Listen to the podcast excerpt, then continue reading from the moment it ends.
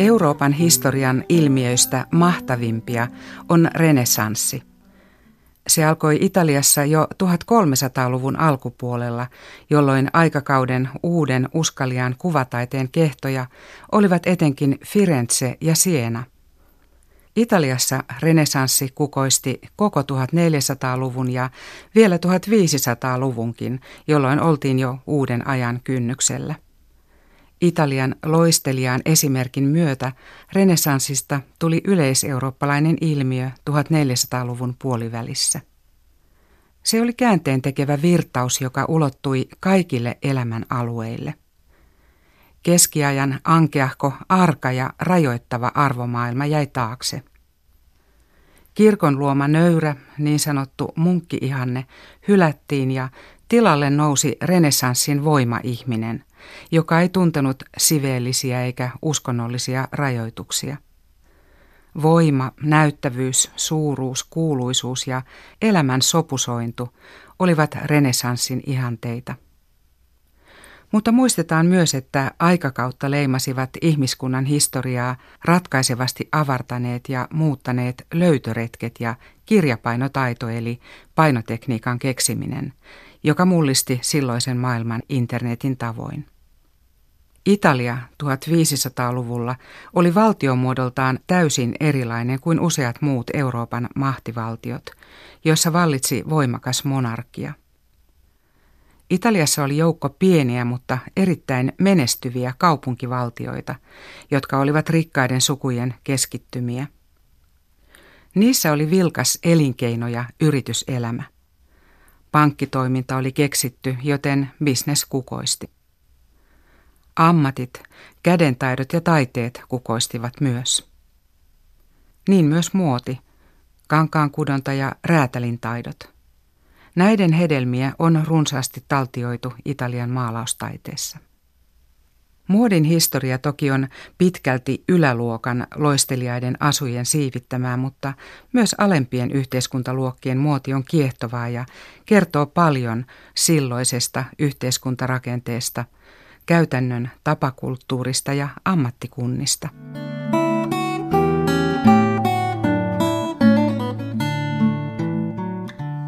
Aikakauden ajatusmaailmaan ja tunnelmaan vie mainio, hiukan viihteellinenkin historiakatsaus, vuosituhansien nainen. Tekijä on rakastettu kirjailija ja historian tutkija Armas J. Pulla, joka rakasti etenkin Ranskaa ja Italiaa. Tämä teos on vuodelta 1968. Tässä muutama sitaatti siitä, mitä Armas J. Pulla kertoo renessanssin naisesta. Melkein kaikissa säilyneissä kuvauksissa ajan kaunottaret, niin kurtisaanit kuin siveätkin, mainitaan kulta- tai keltakutrisiksi, ja sellaisina maalauksetkin heidät yleensä esittävät. Milanon Ambrosiana-kirjastossa säilytetään kuin pyhäinjäännöstä ikään Lucrezia Borgian hiuskiehkuraa, ja sekin on, tosiaankin, kullankeltainen. Lordi Byron kävi aikoinaan sitä siellä ihailemassa ja lumoutui sen hunajaisesta väristä. Mutta oliko Lucrezia Borgian tukka keltainen? Olivatko Tullia Daragonan hiukset kuin kulta? Ja Imperian, Julia Gonzagan, joka oli niin siveä, että surmautti kamaripalvelijansa, koska tämä oli nähnyt hänet ohuessa silkkipaidassa. Muistuttiko heidän silkkisten hiustensa väri hunajaa? Näinpä suunnilleen kertoilee muuan aikalainen muistelmissaan. Aurinkoisina päivinä näkee Venetsiassa palatsien ja talojen katoilla ja parvekkeilla, joihin jokaisen katse ei ulotu, kevyesti pukeutuneita naisia, joilla jokaisella on päässään hyvin leveälierinen olkihattu tai oikeammin levy. Sen keskellä on pään läpimittainen aukko, josta hiukset on nostettu esille ja levitetty joka suuntaan. Silloin tällöin naiset kostuttavat tukkansa sienellä, jonka kastavat vierilleen asettamaansa vatiin. Näin he toimivat. Näin he istuvat koko päivän. Kostuttavat hiuksensa ja antavat niiden kuivua. Kostuttavat uudelleen, antavat jälleen kuivua. Aine, jota he tukkaansa panevat, voi olla yksinkertaisesti suolavettä. Mutta useimmiten jonkin vanhan, jopa Rooman vallan aikaisen reseptin mukaan laadittu sekoitus. Muuan niistä valmistettiin seuraavalla tavalla. Keittäkää hyvin kirkkaassa vedessä, johon on pantu ohran olkia, viiniköynnöksen ja kuusaman tuhkaa, sitruunan kerran jauhettua kuorittua lakritsan juurta. Siivilöikää saamane liemi liinakankaan lävitse. Kostuttakaa sitten sillä päänne. Antakaa hiustenne kuivua itsestään. Uusikaa usein tämä toimitus ja hiuksenne tulevat loistaviksi ja kullan kaltaisiksi. Tuollainenpa siis oli renessanssin kultakutristen kaunotarten salaisuus. Heidän ihanuutensa oli muutenkin suurelta osaltaan lainatavaraa, sillä naisella, ollakseen kaunis, täytyi, mikäli muuatta ajan asiantuntija on uskominen, olla prahalaiset kasvot, ranskattaren kirkkaat silmät, itävaltalaisen pieni suu, kölniläisen valkoiset kädet, brabantilaisen kapeat lantiot, hollannittaren pyöreät rinnat, englannittaren pienet jalat, espanjattaren pieni ja valkoinen vatsa, flanderilaisen pulleat käsivarret ja schwabittaren pikkuiset korvat. On todella ihmeellistä, ettei tästä luettelosta löydy mitään, mikä viittaisikaan Italiaan, sillä kaikista renesanssin naisista Italiatar on varmasti parhaiten käsitettä vastaava, rakkauden alalla nimenomaan. Näin kuvailee renesanssin naista ja naisihanteen vaatimuksia kirjailija Armas J. Pulla teoksessaan Vuosituhansien nainen vuodelta 1968.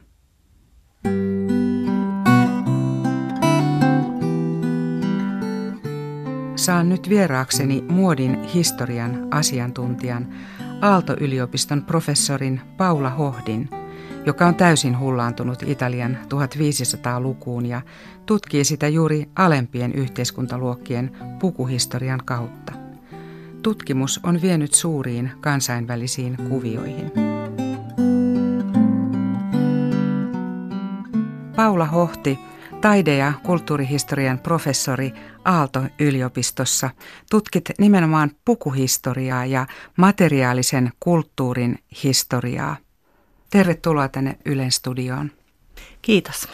Sinulla, Paula Hohti, on todella kansainvälinen ura, koska olet ollut tutkijana Helsingin yliopiston tutkijakollegiumissa, European University Instituteissa Firenzessä, tekstiilitutkimuksen huippuyksikössä Kööpenhaminassa sekä Bard Graduate Centerissa New Yorkissa, eli hyvin monessa tutkimuskeskuksessa, joissa nimenomaan alasitutkimusta tehdään.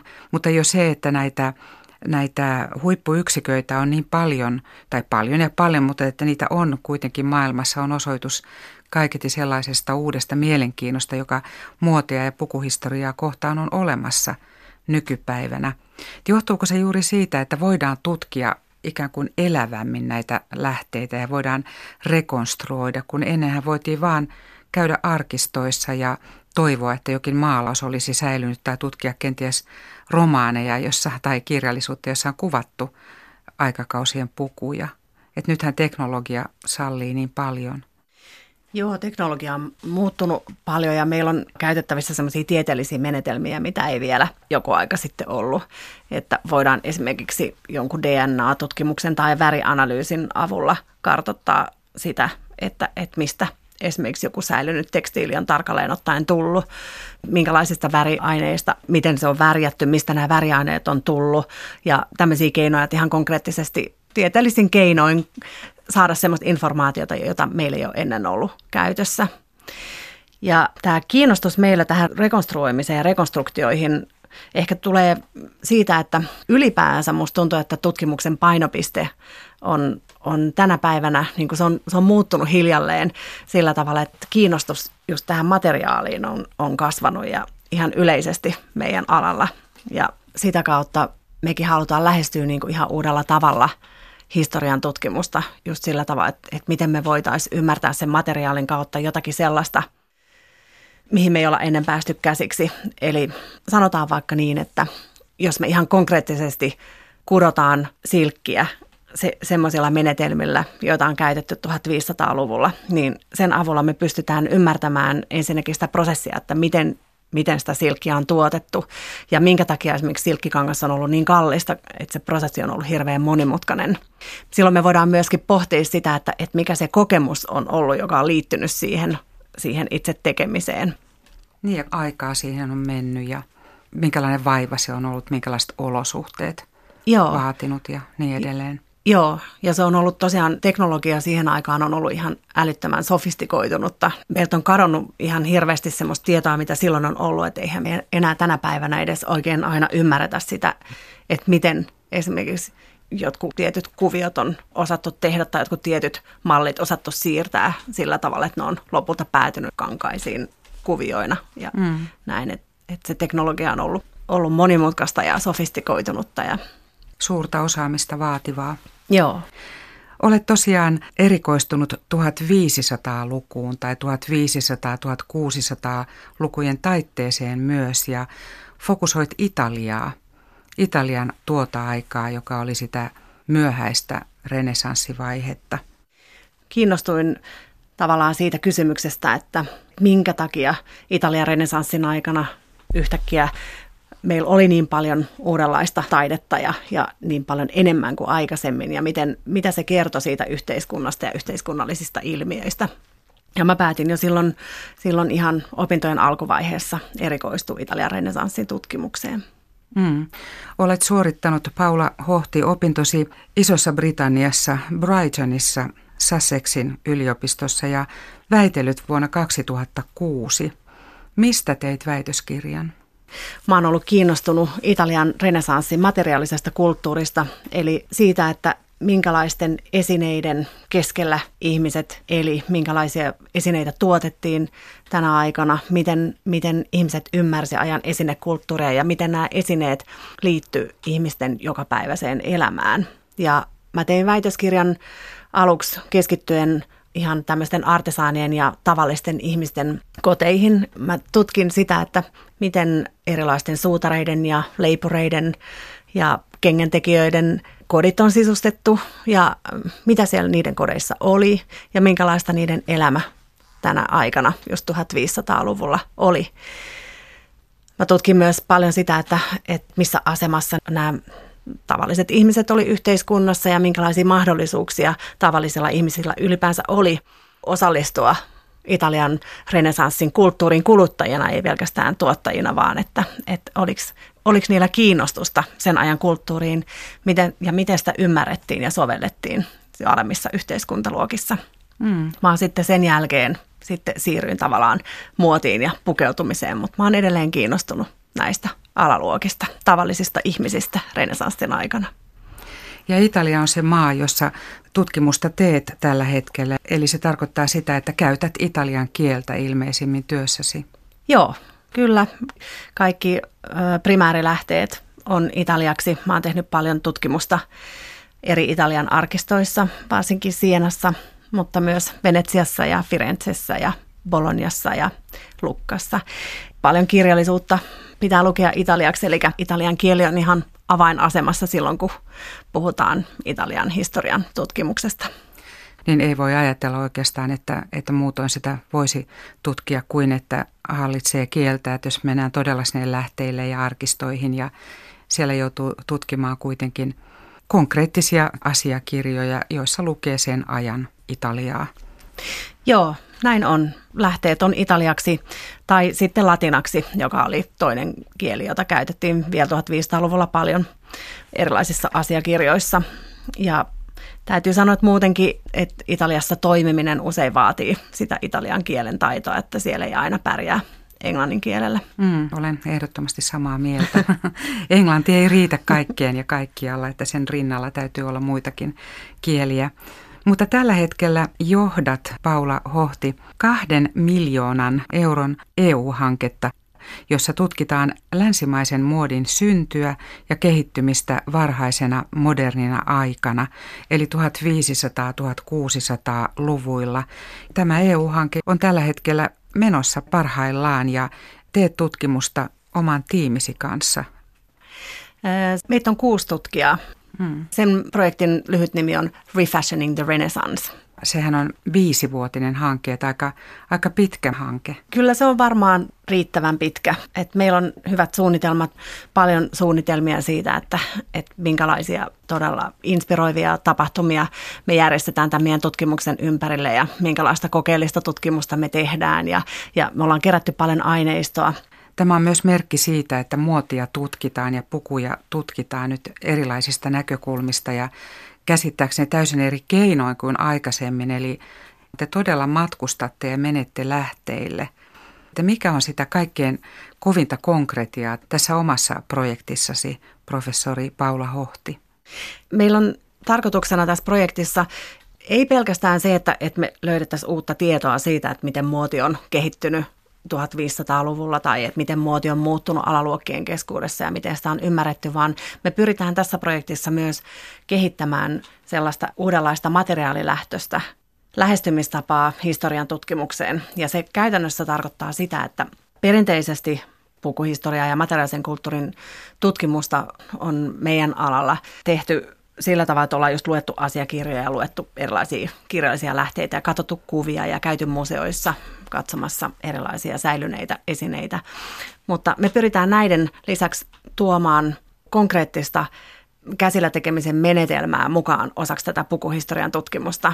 Eli me pyritään ensinnäkin ymmärtämään sitä materiaalia, mistä nämä puvut on konkreettisesti tehty ja, ja niitä esineitä, minkä kanssa me ollaan tekemisissä. Me voidaan esimerkiksi tehdä tieteellisiä erilaisia kokeita tieteellisin menetelmin säilyneille arkeologisille vaatekappaleille mm-hmm. ää, tai tekstiileille. Ja me voidaan myöskin sitten esimerkiksi rekonstruoida ja, ja pyrkiä niin kuin uudelleen tekemään replikoita jostakin sellaisesta, mitä meillä ei ehkä enää ole säilynyt tai ei ole tallella. Eli me pyritään niin kuin tämmöisellä keinolla ymmärtämään ja pääsemään lähemmäksi sitä, sitä historiallista aineistoa ja sitä tietoa, mitä, mitä siinä materiaalissa ja niissä itse esineissä voi olla. Niin. Ja se niin. on semmoista tietoa, mitä, mitä ei löydy kirjoista.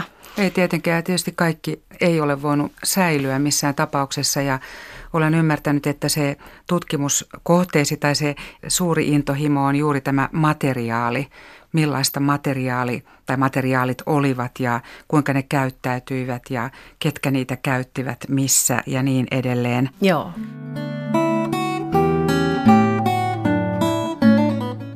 Jos ajatellaan nyt sitä tutkimuksesi kohdetta aikakautta, professori Paula Hohti, eli 1500-lukua tai 1600-luvun alkupuolta juuri Italiassa ja eritoten kaupunkivaltioissa Sienassa, Venetsiassa ja Firenzessä, niin jo maalaustaiteen elokuvien – teatterin kautta tiedämme, me nykyajan ihmiset tajuamme ja tiedämme, että kuinka valtavasta pukuloistosta tietyllä tavalla on ollut kysymys, mutta herkästi ajatellaan sitä yhteiskunnan huippua ja sitä yläluokkaa, koska heitähän on maalattu ja heitä on kyllä taltioitu. Mutta sitten se muu kansa on kenties jäänyt vähemmälle ja sinä, Paula Hohti, tutkit juuri sitä alempaa tai niitä alempia yhteiskuntaluokkia, koska yläluokat ovat ikään kuin saaneet jo oman paikkansa ja oman osansa tutkimuksessa. Miltä näytti se alaluokka, tai siis alaluokkia oli paljon Italiassa, jos me nyt rajoitumme näihin kaupunkivaltioihin. Siellähän oli monia ammattikuntia. Ne, joiden pukuhistoriaa tutkit, tai voit tutkia, tai tiimisi tutkii, niin keitä he olivat, mitä he tekivät tässä yhteiskunnassa? No me tutkitaan just tämmöistä tavallista työtä tekevää kansaa, eli, eli kauppiaita, tämmöisiä paikallisia kauppiaita, jotka pyöritti jotakin pienimuotoista. Ja me tutkitaan käsityöläisiä, joilla oli ehkä jotain pieniä verstaita. Eli puhutaan kuitenkin ihmisistä, joilla oli aika vähän varallisuutta yleensä ja semmoinen niin heikko sosiaalinen asema mm, siinä mutta, yhteiskunnassa. Mutta paljon töitä. Paljon töitä kuitenkin ja, ja kuitenkin semmoinen, että se mikä mun tutkimuksessa on kanssa mulle välittynyt siitä, että et, et siellä tapahtuu paljon ja se on niin kuin sellaista aktiivista ja, ja elämänmakuista toimintaa. Mä tutkin paikallisia suutareita, räätäleitä, leipureilta ja muita tämmöisiä paikallisia pienyrittäjiä, jotka eli suhteellisen vaatimatonta elämää renesanssin aikana, mutta ei kuitenkaan kuulunut sinne ihan alimpaan yhteiskuntaluokkaan, sinne köyhälistöön tai tämmöisiin kiertolaisiin, jotka, jotka etti töitä ja kulki kaupungista kaupunkiin. Että puhutaan ehkä sellaista alemmasta keskiluokasta ja kauppiaista ja käsityöläisistä. Mm. Ja nehän ovat ammattikuntia, joita Italiassa on kyllä aina arvostettu ja arvostetaan edelleen. Kyllä, kyllä käsityöläisten taitoja on arvostettu kyllä renesanssin ajoista lähtien, mutta et, et sanotaan, että niitä itse ihmisiä ei ehkä arvostettu tänä aikana hirveän paljon.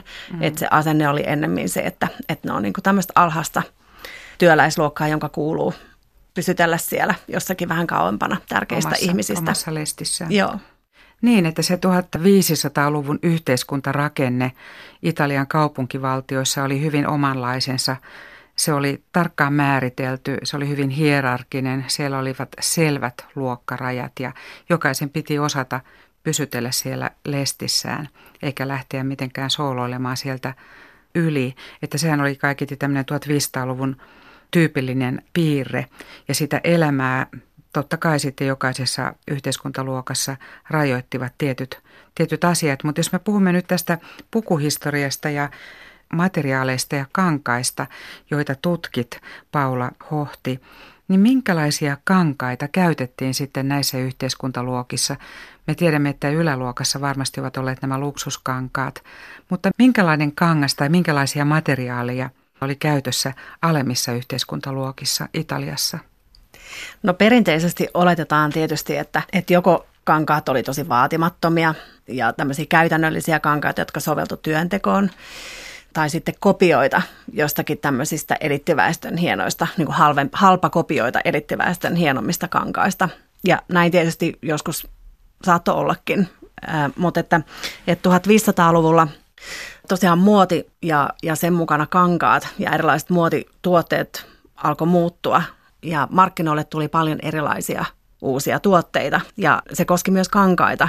Eli markkinoille alkoi tulla semmoisia vähän halvempia silkkikankaita, joita myöskin alemmat luokat sitten pysty hyödyntämään omassa garderoobissaan. Eli tämmöisiä halvempia silkkikankaita esimerkiksi kyllä löytyy. Mm. Löytyy alaluokkien vaatekaapeista ja, ja kyllä mun tutkimus on sen jo tähän mennessä ihan selkeästi osoittanut, että kyllä alaluokat oli tosi kiinnostuneita siitä muodista. Sunnuntaisin esimerkiksi, kun ne lähti kirkkoon tai kun juhlittiin häitä tai, tai lähdettiin kylään jonnekin tai kun oli karnevaalit tai joku muu mm. tapahtuma, juhlat kaupungissa, niin kyllä alaluokatkin halus näyttää hyvältä ja pukeutuu hyvin. Niin ja näyttäytyä. Niin. Ja, ja myöskin sitten voidaan ajatella, että alaluokatkin, niin se ei ollut vain yksi tavallaan semmoinen alaluokkien massa, vaan sielläkin oli isot hierarkiset erot riippuen, että mitä ammattikuntaa kukakin edusti tai riippuen siitä, että mikä se oma asema siinä omassa ammattikunnassa oli. Kyllä näillä vaatteilla pystyttiin myös näitä hierarkisia eroja niin kuin ihan alaluokkienkin sisällä viestittämään ja se oli myös tärkeää. Mm. No entä sitten jos ajatellaan näitä karkeita eroja, että kun Italiassa oltiin jo päästy eroon keskiajasta ja kun ajatellaan koko Eurooppaa, Suomesta puhumattakaan, mutta että se keskiajan vaatemuotihan oli ainakin naisten kohdalla aika vaatimatonta ja puhutaan näistä säkeistä ja semmoisista vähän surullisista asuista, niin sitten tämä renessanssin muoti, joka oli tietysti jo mennyt pitkälle Italiassa, niin se oli paljon iloisempaa ja ikään kuin kehotietoisempaa kuin keskiajan muoti? No keskiajan muotikin oli kyllä Italiassa niin kuin todella, siellä oli ihan äärimmäisen hienoja pukuja ja myös värikkäitä pukuja, mutta tosiaan se pukujen leikkaus esimerkiksi muuttui aika toisenlaiseksi, että, että ruvettiin suosimaan niin kuin renesanssin aikana ja varsinkin 1500-luvulla niin tämmöisiä tyköistuvia vaatteita sekä miesten että naisten muodissa. Se oli iso ero, että tuli tämä siluettiajattelu. Joo, Kyllä, mm. joo.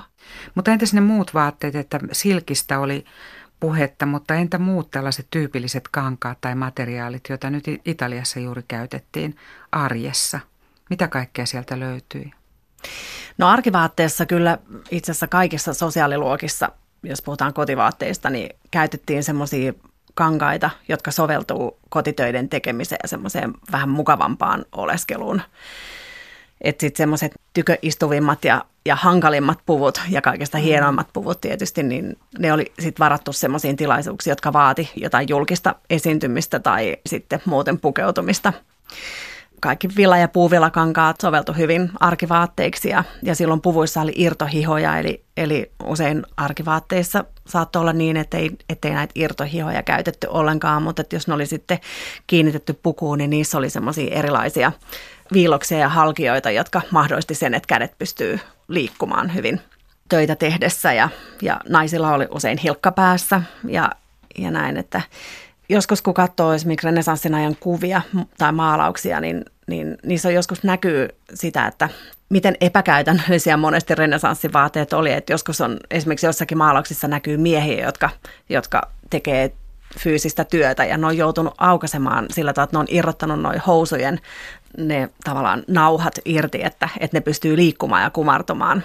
Mm. Et siinä mielessä tietysti arki- ja juhlavaatteet poikkesivat tosi paljon toisistaan, että, että mm. juhlavaatteissa ei pystynyt kauheasti liikkumaan eikä, eikä kauhean vapaasti tekemään mitään. Niin. Ja eikö nahkaa käytetty myös aika paljon? Joo, nahkaa Ihan käytettiin. Vaatteina käytettiin tosi paljon vaatteissa, joo, mm. just päällysvaatteissa ja se oli kestävää ja, ja hyvin istuvaa ja kallista. Mutta siihen aikaan 1500-luvulla tosiaan kaikki ehdottomasti tehtiin käsin. Eli kankaat kudottiin tai neulot tuotettiin. Sen lisäksi materiaalejahan ikään kuin kasvatettiin tai siis tuotettiin omassa maassa. Tai miten se jakauma meni? Ajatellaan edelleen tätä Italian tilannetta. Mistä kankaat tai materiaalit tulivat? Tehtiinkö niitä Italiassa vai tuotiinko ulkomailta? Paljon tuotiin ulkomaalta niin kuin raaka-aineita ja, ja niitä osia erilaisia, erilaisia värjäykseen ja, ja siihen, niiden kuitujen valmistamiseen liittyviä raaka-aineita tuotiin ulkomailta ihan joka puolelta. Mm. Euroopan ulkopuolelta. Ja, mutta et, et sitten Italiassahan tekstiiliteollisuus kuitenkin kehittyi tosi voimakkaasti 1500-luvulla, että sitten se varsinainen niin kuin kankaiden valmistus sitten tapahtui usein paikallisesti. Että kyllä Italian kaupunkivaltioihin monesti myöskin tuotiin ihan ulkomaalaisia kankaita ja ulkomaalaisia tuotteita, mutta monesti haluttiin myös suojella sitä omaa paikallista teollisuutta ja kehittää omaa teollisuutta. Tavallaan toivottiin ja rohkaistiin siihen, että, että kankaat tuotetaan mahdollisimman pitkälle paikallisesti ja että tekstiiliteollisuus kehittyisi. Ja sieltähän juontaa juurensa oikeastaan, kun miettii Italian tämänkin päivän yrityselämää, niin siellä edelleen kaikki pienimuotoinen yrittäminen ja perheyrittäminen on kunniassaan. Ja se varmasti on sitä ajattelua, että omat yrittäjät siinä lähellä palvelevat parhaiten. Joo, ja se, että, että, joo, että halutaan niin kuin tavallaan, varmaan silloin jotain tekemistä sen kanssa, että arvostetaan sitä, että, että ne tuotteet on paikallisia ja ehkä sitä, että, että voit tuntea sen, joka on tehnyt sen ja sen kanssa voidaan sopia kaikenlaisia diilejä ja neuvotella kaikkea mm. ja tehdä puolin ja toisin erilaisia palveluksia. Niin Italiassa on paljon vieläkin tätä just, että jos mä, jos mä teen tämän palveluksen sulle, niin teekö sä sitten mulle ja, ja jotenkin sitä, että, että se perustuu tosi pitkälti siihen, että tuntee tuntee sen oman verkoston ja on niin kuin kiinnittynyt mm. siihen verkostoon ja sen sisällä hoidetaan sitten paljon pitkälti joka päivä se elämään liittyvät asiat ja bisnekset. Kyllä ja siihen verkostoon liittyy paljon. Siinä on monta kerrosta ja monta, monta silmukkaa. Se on ihan selvä.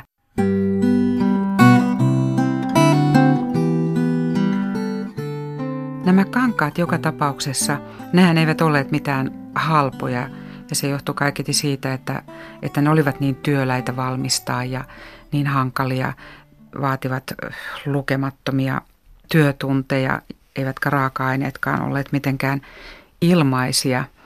Niin kankaisiahan liittyi ihan tietyn, tietynlainen arvostus, että ne olivat taloudellinen väline. Ikään kuin pankkitili oli se vaatearkku tai kangasarkku kotona. Joo, Tosiaan vaatteet ja kankaat on ollut renesanssin aikaan ihan äärimmäisen kalliita. Joskus jotkut tutkijat on laskenut, että, että perheen taloudesta noin 50 prosenttia käytettiin vaatteisiin ja kankaisiin. ihmiset on toisaalta ollut valmiita sijoittamaan rahaa näihin, mutta, mutta toisaalta niin, niin myöskin vaatteita ja kankaita on tietysti tarvittu, tarvittu jokapäiväisessä elämässä monenlaiseen tarkoitukseen. Ja tosiaan sen takia, että, että ne oli niin arvokkaita ja säilytti arvonsa niin hyvin, niin, niin vaatteita ja kankaita usein käytettiin vaihtotavarana ja niitä pystyttiin myös helposti panttaamaan, eli, eli viemään panttilainaamoa ja lainaamaan sitä kautta niin kuin saamaan rahaa vastineeksi ja näin, että tosiaan kankaat saattoi toimia helposti semmoisena niin pankkitilinä ja, ja säästämisen kohteena. Mm. Ja se hyvä puoli kankaissa oli, että tietysti kankaissa ja vaatteissa oli se riski, että, että, että erilaiset koit ja muut ötökät saatto, saatto tehdä tuhoa kankaalle, eli niistä piti pitää hyvää huolta. Silti kankaiden arvo säilyi paremmin joskus kuin esimerkiksi niin kuin kolikoiden tai varsinaisen rahan arvo, koska renesanssin aikana se, se rahatalous oli aika monimutkainen ja, ja varsinkin sitten tämmöiset niin vähempiarvoiset kolikot, pienet hopeakolikot ja, ja tota, kuparikolikot, niin, joita käytettiin tässä niin kuin markkinoilla tässä kaupankäynnissä ja jokapäiväisessä tavaroiden vaihdossa, niin, niin niiden arvo oli hirveän häilyvä ja, ja kolikot saatto menettää inflaation myötä arvoa tosi hel- helpostikin. Eli tavallaan tekstiilit oli jotenkin sellainen turvallinen kohde, ne säilytti hyvin arvonsa. Mm, ja varmaan osattiin säilyttää, tai niitä osattiin säilyttää toisella tavalla Joo. kuin nykyään. Joo, ja sitten se tarkoitti myös sitä, että, että käytettyjen tavaroiden markkinat oli tosi suuret, eli, eli Italiassa järjestettiin tosi paljon erilaisia huutokauppoja ja, ja oli kaikenlaisia tavaramarkkinoita, mistä sai, sai ostaa käytettynä, käytettynä vaatteita ja tekstiilejä ja näitä ihmiset sitten modifioi ja muutteli omiin tarkoituksiinsa sopivaksi. Niin, että kierrätys oli olemassa silloin jo. Niin, ja vaatteet oli todella tehty niin kuin kestävän kehityksen mukaan, että, että ne väriaineet oli ensinnäkin sellaisia, että, että ne pysy niissä vaatteissa, että ne ei haalistunut samalla tavalla kuin tänään jotkut, tänä päivänä jotkut halvemmat tekstiilit. Ja sitten toisaalta myöskin, että materiaali oli niin kestävää, että sitä pystyttiin käyttämään vuosia, vuosikymmeniä. Mm-hmm. Voi vaan kuvitella, että minkälainen katastrofi on, on ollut jossain perheessä. Esimerkiksi se, että, että tulipalo on kohdannut kotia ja siellä on kaikki tuhoutunut, kankaat ja muut. Joo, en usko, että oli ihan samanlaisia, samanlaisia vakuutuskäytäntöjä vielä olemassa kuin tänä päivänä. Se on ollut tietysti ihan, ihan täydellinen katastrofi. Mm. 1500-luvun yrittelijässä Italiassa kaupunkivaltioissa oli paljon sen ajan tekstiiliteollisuutta, niin mihin se oli keskittynyt, missä päin Italiaa ja kuinka laajaa oli sen aikainen tekstiiliteollisuus? Tekstiiliteollisuus kehittyi ihan ylipäänsä Italiassa 1500-luvussa eri paikoissa ja eri alueilla. Oli erilaisia paino, painopisteitä siinä, että mihin eri kaupungit oli erikoistunut, että Esimerkiksi Firenzessä oli sekä villa että, että silkki tekstiiliteollisuus tosi hyvissä kantemissa 1500-luvulla ja, ja tuotettiin paljon uusia tekstiilejä ja, ja kehitettiin menetelmiä, miten voitiin ottaa paikalliseen tuotantoon jotakin, mikä oli ennen tuotu aikaisemmin ulkomailta. Tätä tapahtui monessa Italian kaupungissa ja kaupunkivaltiossa oli oli tätä tekstiiliteollisuutta, että Genovassa ja Lukkassa ja Firenzessä ja, ja Sienassa ja kaikissa isoimmissa kaupungeissa, että ehkä vähän eri painopistein ja eri volyymillä. Mm. Mutta nämä kankaat, kalliit kankaat eri yhteiskuntaluokissa olivat myös oma symbolinsa. Puhuimme siitä, että niillä oli tietty taloudellinen arvo ja ne olivat kuin oma pankkitili. Mutta sitten hän siihen Kankaiden käyttöön ja yleensä muotiin ja pukuihin liittyy kaikenlaisia rajoituksia yli yhteiskuntaluokkien, kun koko Euroopassa enemmän tai vähemmän 1300-luvulta aina 1700-luvulle asti oli erilaisia ylellisyysasetuksia, jotka koskivat nimenomaan pukeutumista ja pukuja, käytettyjä niitä kankaita ja materiaaleja, joita sai käyttää. Ja tämä järjestelmä kukoisti erityisesti Italian kaupunkivaltioissa, esimerkiksi Sienassa. Niin mitä tarkoittivat nämä ylellisyysasetukset juuri Sienassa, professori Paula Hohti? No ylellisyysasetukset Sienassa ja muualla Italiassa ja samoin muualla Euroopassa niin oli yksi keino kontrolloida sitä, että, että millä tavalla semmoista sosiaalista järjestystä ja, ja tämmöistä sopivaa, niin että millä tavalla sosiaalista järjestystä voidaan pitää yllä ja, ja se johtuu siitä, että, että pukeutuminen oli tai pukeutumista pidettiin niin kuin yhteiskunnallisesti tosi merkittävänä, eli, eli pukeutumisen sosiaalinen ja kulttuurinen arvo ja merkitys oli, oli renesanssin aikaan ihan suunnaton. Kyllähän tänä päivänäkin pukeutuminen, pukeutumisella on tosi suuria symbolisia ja, ja erilaisia yhteiskunnallisia merkityksiä, jotka me liitetään eri tavoin omaan ja muiden identiteettiin. Ja, mutta että pukeutumisen sosiaalinen merkitys oli suuri ja, ja vaatteet oli yksi ehkä tärkeimmistä keinoista ihmisille viestittää sitä, että mikä oma asema yhteiskunnassa oli. Ja kyllä sen ajan ihmiset osasi lukea tavallaan sitä vaatteiden semmoista niin sanottua kieltä. Mm. Että ihmiset ymmärsi hyvin, että, että mikä on kallista ja minkälainen symbolinen arvo erilaisilla vaatteilla ja pukimilla ja asusteilla on koruilla. Ja nämä ylellisyysasetukset oli osittain säädetty säätelemään sitä, ettei esimerkiksi alaluokat pukeudu yhtä hienosti kuin yläluokat. Eli ne, ne oli tämmöisiä todella tarkkaan ja yksityiskohtaisesti kirjoitettuja sääntöjä siitä, että et ihan tarkalleen ottaen, että mitä vaatekappaleita kukakin sai käyttää riippuen yhteiskunta luokasta ja yhteiskunnallisesta asemasta. Ja ihan niin pitkälle, että, että siellä on määritetty esimerkiksi, minkä pituinen, kuinka monta senttimetriä joku laahus saa olla pitkä tai kuinka paljon, minkä verran kultaa saa olla käytetty johonkin tiettyyn koruun tai että saako käyttää helmiä koruissa tai saako vyön solki olla kultainen tai hopeinen ja, ja näin. Ja nämä ylellisyysasetukset myöskin käsitti tämmöiset kopiot, koska 1500-luvulla kehittyi myös erilaiset teknologiat, että, että pystyttiin helposti vaikka jotain tiettyjä jalokiviä jäljittelemään jalokiviä ja helmiä. Eli yleisasetuksissa oli sit usein myös kielletty vaikka helmet sekä niiden jäljitelmät. Niitä silloin, silloinkin oli näitä feikkejä. Silloin, silloin alkoi tulla näitä feikkejä, joo, paljon markkinoille. Ja, ja, mutta ne, ne oli sillä tavalla niin taidokkaasti usein tehty, että mä oonkin siitä kirjoittanutkin yhdessä mun artikkelissa, että, että tavallaan ne ei välttämättä ollut aina sitä, että, että olisi haluttu jotenkin, jotenkin huijata tai valmistettu kopioita sen takia, että, että oltaisiin haluttu niin jäljitellä halvemmin jotakin, jotakin kalliimpaa, vaan, vaan usein oli myöskin tämmöiset kopioidut tai tämmöiset mm. feikit oli, tota, oli tosi taidokkaasti tehtyjä ja, ja niitä saatettiin arvostaa ihan niin kuin sellaisena jopa itsessään, koska se vaati niin kuin teknologista uutta osaamista ja sitten taas, että et just ehkä palataan siihen, että Italian renesanssin ihmiset ihaili tämmöistä kädentaitoa ja taitoa tosi paljon. Eli jos esimerkiksi joku jäljitelmä oli todella taidokkaasti tehty, niin se saattoi olla itsessään jo aika kiinnostava. Mm. Että ne oli oikeastaan tämän päivän pukukoruja tietyllä tavalla. Joo, kyllä. Tai nämä uudet tuotteet, jotka silloin hmm. tulivat markkinoille.